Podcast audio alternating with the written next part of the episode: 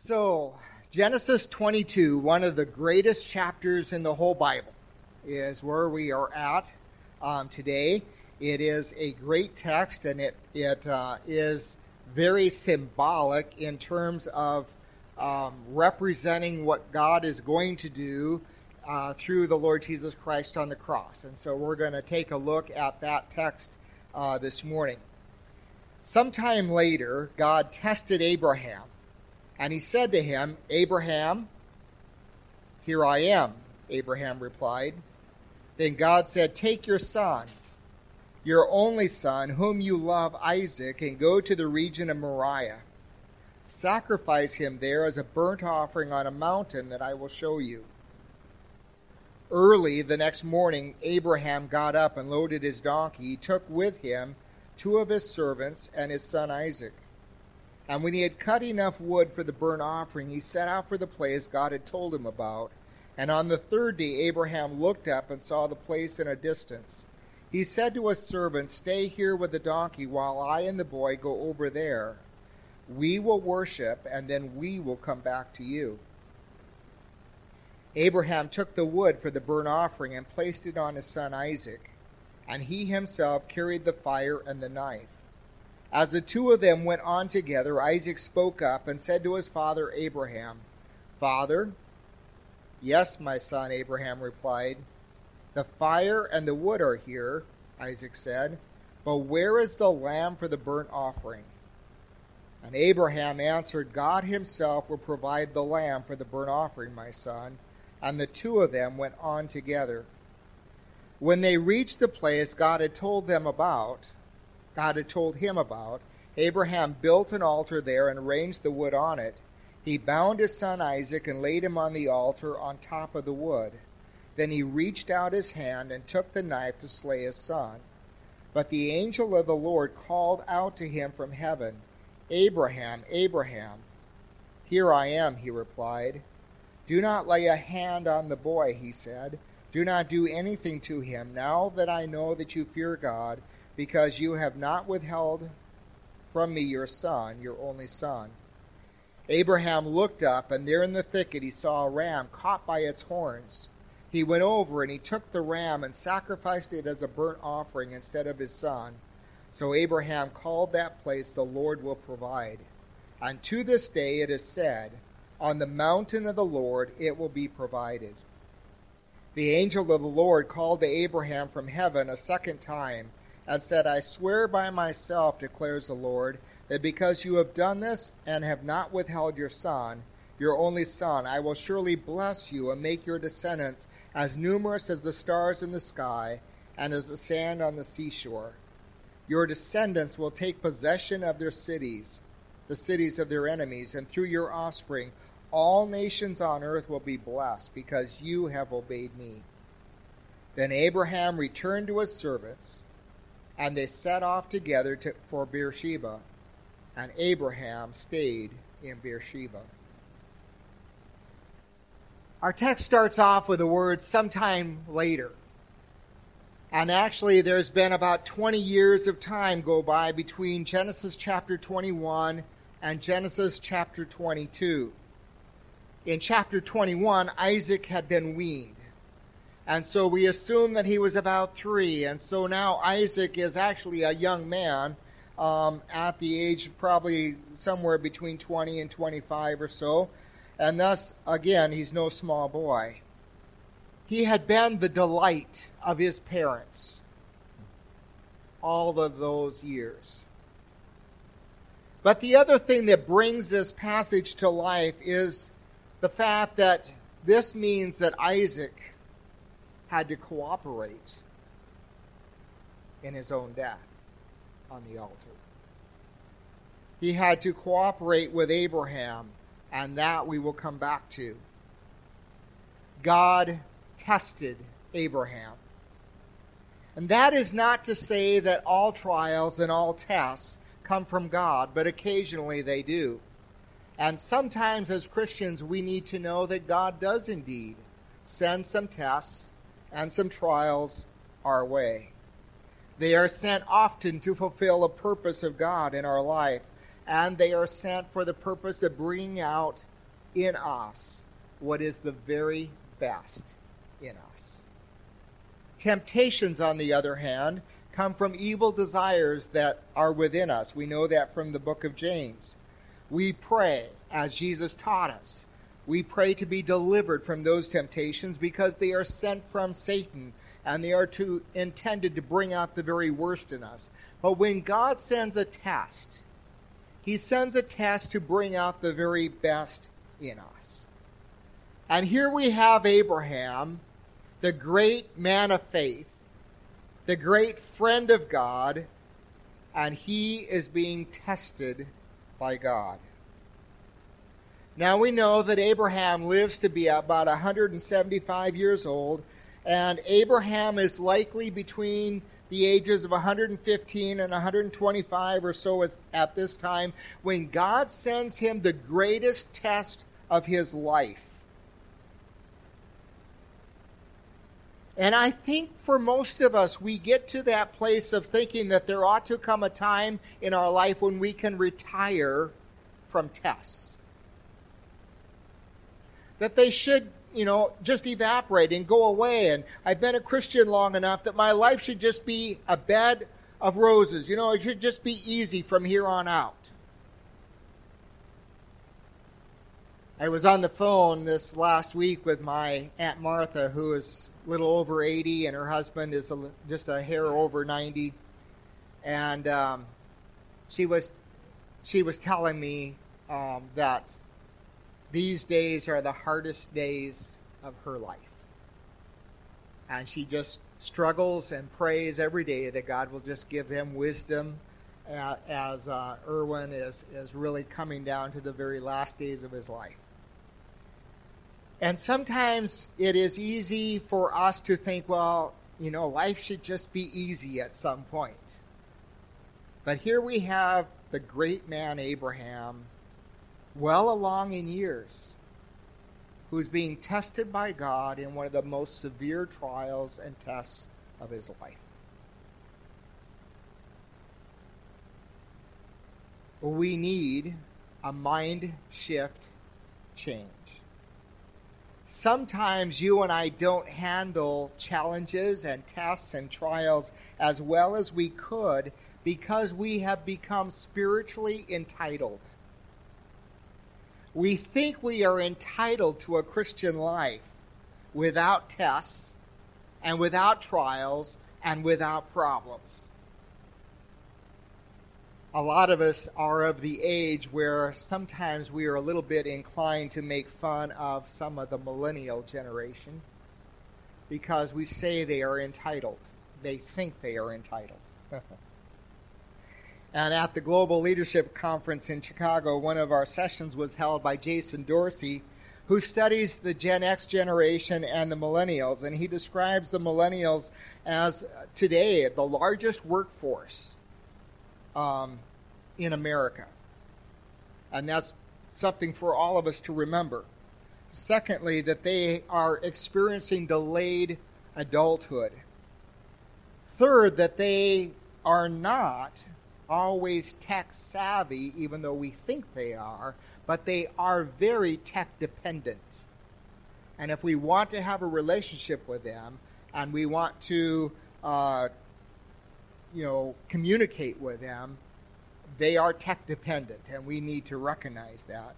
But then, then he told us this other thing. He said the millennials are splitting themselves into two different groups: the mega millennials who are successful and kind of go unnoticed, and the millennials who are very entitled in their thinking and are very noticed by most of us. and the two of those groups cannot relate to each other, they can't understand each other, and so they've kind of separated and become their own two little worlds.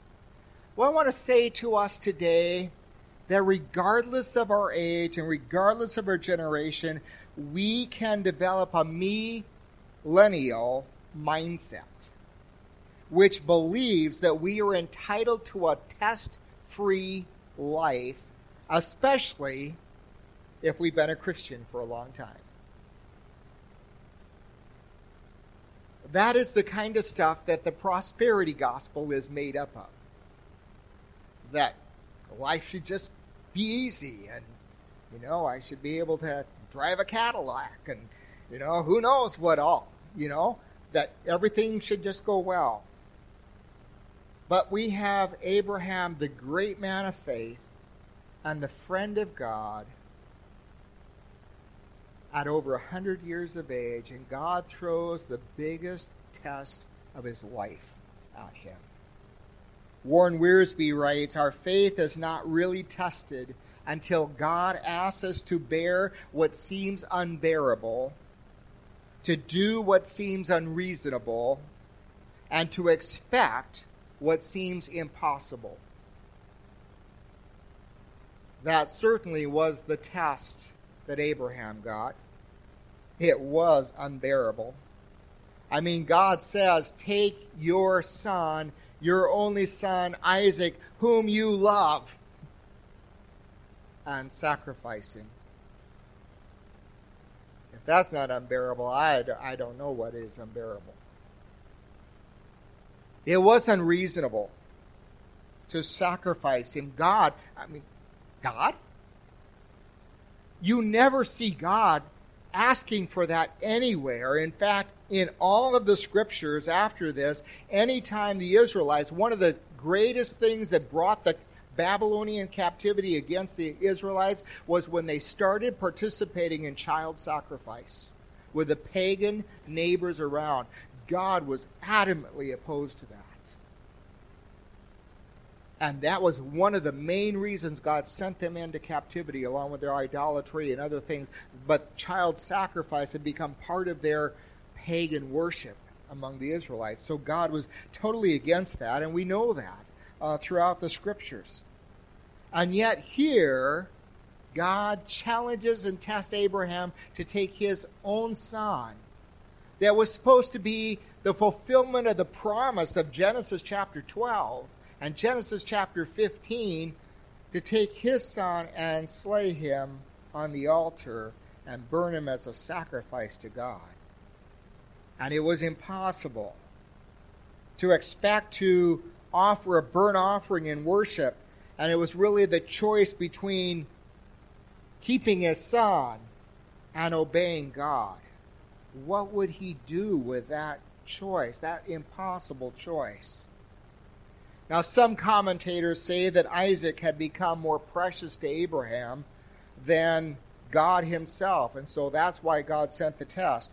I would beg to differ with those scholars, and I would say that this passage itself proves just the opposite that Abraham was not more in love with his son than he was with God because he was willing to immediately obey God and go sacrifice his son and head up there as we see in verses 3 through 5, when morning comes. The very next morning, Abraham's obedience is prompt and it's complete. He loads his donkey, he cuts the wood for the burnt offering, and, and he leaves and he heads out there, takes two servants and his son, and he goes out there. The first test of obedience for us is whether we start moving in the direction of obedience or whether we procrastinate. The first step of obedience to God is always whether we take those first steps and start moving in the direction of obedience or whether we procrastinate. And Abraham passed the test. He started moving in the direction of obedience right away. It took him three days to get there, but he started moving in the direction of obedience. The longer we procrastinate in our obedience to God, the less likely that we will ever obey God. Now, you know that. Uh, you know that from raising children. Uh, that the less likely they are to get right on obedience, the less likely they will ever clean their room or do what you've asked them to do. Um, and you know that about yourself. If you're going to obey, you have to get on it right away when he sees the place for the sacrifice, notice his words to his servants here. They're, they're remarkable words for a man who thinks he's going to sacrifice his son, he says to his servants, Stay here. We, Isaac and I, are going to go over there, and we will worship God there, and we will come back to you. Now, we might think, we might think that Abraham was just deceiving his servants for the sake of Isaac, and some many scholars believe that. But Abraham, I think, had come through a long night to a quiet faith that God could indeed raise Isaac back to life to fulfill God's promise to him. We know from Hebrews chapter 11, verses 17 through 19, um, that's what Hebrews tells us is that Abraham actually believed that God could raise Isaac back to life. And I think somewhere during that night, this great man of faith realized if God is asking me to sacrifice, the answer when when Ishmael wasn't good enough for God and, and God said, No, you're going to have this son Isaac and he's going to fulfill the promise that I made to you that you will have descendants as numerous as the stars in the sky. And now God is asking me to sacrifice him on that offering, uh, on that altar. I think Abraham had come to the conclusion that if God was asking that of him, that God could raise Isaac back to life. Because Abraham, at this point in his life, had come to know that even though Abraham was not always faithful, God is always faithful. Abraham believed that his descendants would come through Isaac, even if he sacrificed Isaac on the altar before God. And so on the trip, Isaac loads up the, or um, Abraham loads up the wood on Isaac, which reminds us again that he's not, not a small boy. He's carrying the wood for the altar and all of that. And the wood symbolizes the sins of the world that is going to be burned up on this altar. And Abraham lays that wood upon Isaac as God lays the sins of the world upon the Lord Jesus Christ as he hangs there on the cross many, many centuries later. Abraham and Isaac carry everything that is needed for the sacrifice. But Isaac knows that something is missing. The lamb is missing. And Abraham says to his son when he asks, Where is the lamb? Abraham says, God will provide the lamb. You see there, even to his son, Abraham still has absolute confidence in God's faithfulness and God's provision. And he says, The Lord will provide. And the, the Hebrew words for that is Jehovah Jireh, which is one of the names for God. The Lord will provide. And Abraham is speaking not only of the present tense, that God will provide somehow, some miraculous way in this situation, but he would also provide in the future. God will provide the Lamb that will take away the sins of the world. And so they reach this place on Mount Moriah. And Abraham does everything needed. He builds the altar that is needed for the sacrifice, and he lays everything out. And then he binds his son Isaac, which necessitates at this point in Isaac's life that he cooperate. And you don't bind a young man. I I'll tell you what, if I tried to bind up one of my three boys, I would end up bound up. but Abraham binds up his son Isaac, and Isaac is at this point where he trusts his father so much that he allows his father to bind him up and lay him on the altar.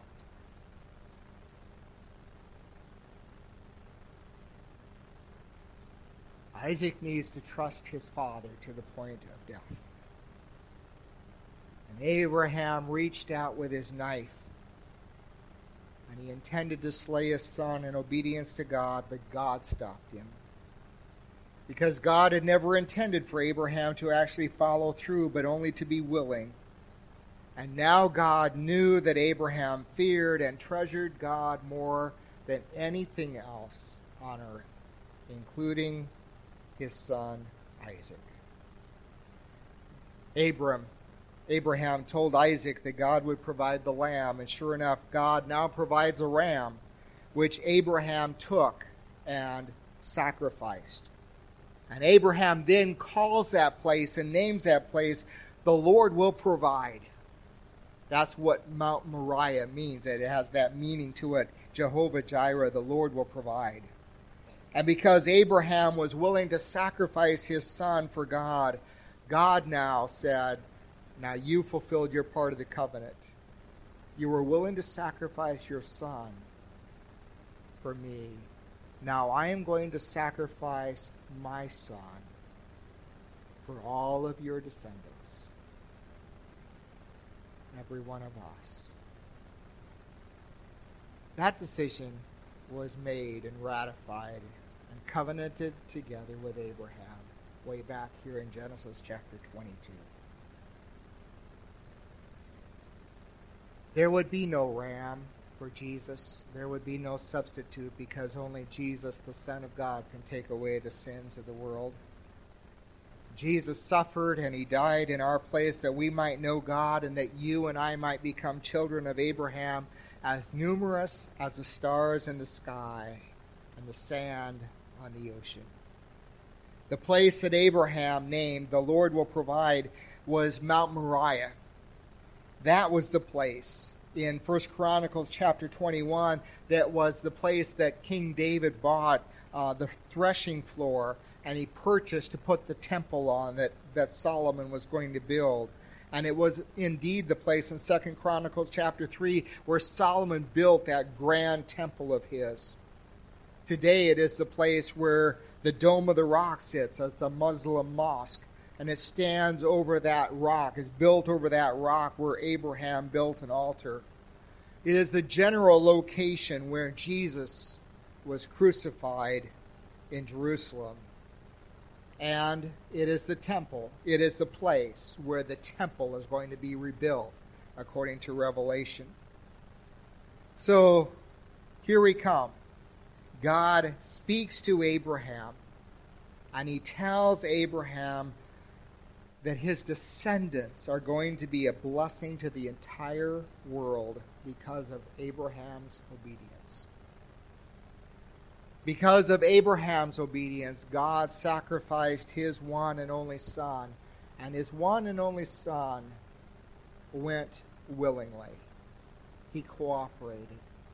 The scripture says, They do not take my life, I lay down my life for the sheep. And so Jesus acts in the same way that Isaac acted there in Genesis chapter 2. Jesus dies on the cross for our sins so that they could be forgiven and so that we could bless the entire world with the gospel of the Lord Jesus Christ. Again, just as Isaac willingly trusted Abraham to be bound and to be sacrificed, so Jesus willingly laid down his life for every one of us so that we might have life and have it to the full. As we look at this text this morning, Abraham is a call for us to trust God, to give God permission to test us, to try us not to have a mindset that somehow we are entitled and somehow our life should be easy all the time. No, indeed, even the greatest saints of the Bible went through some of the severest tests, at, and maybe points in their life when they thought they were past those great tests of the faith. Do not become spiritually entitled God wants you to be able to be tested by Him and tried by Him, and He wants to see the gold come out of your lives in the midst of that. God wants to remind us that in the midst of those tests and trials, that you and I are called to obedience that does not procrastinate, but immediately starts taking steps in the direction of obedience so that God can use us. But thirdly, Abraham is a call for us to put our trust in Jesus, who laid down his life on the cross and willingly suffered in our place so that we might have eternal life and become the children of Abraham that God promised to Abraham in Genesis 12 and 15.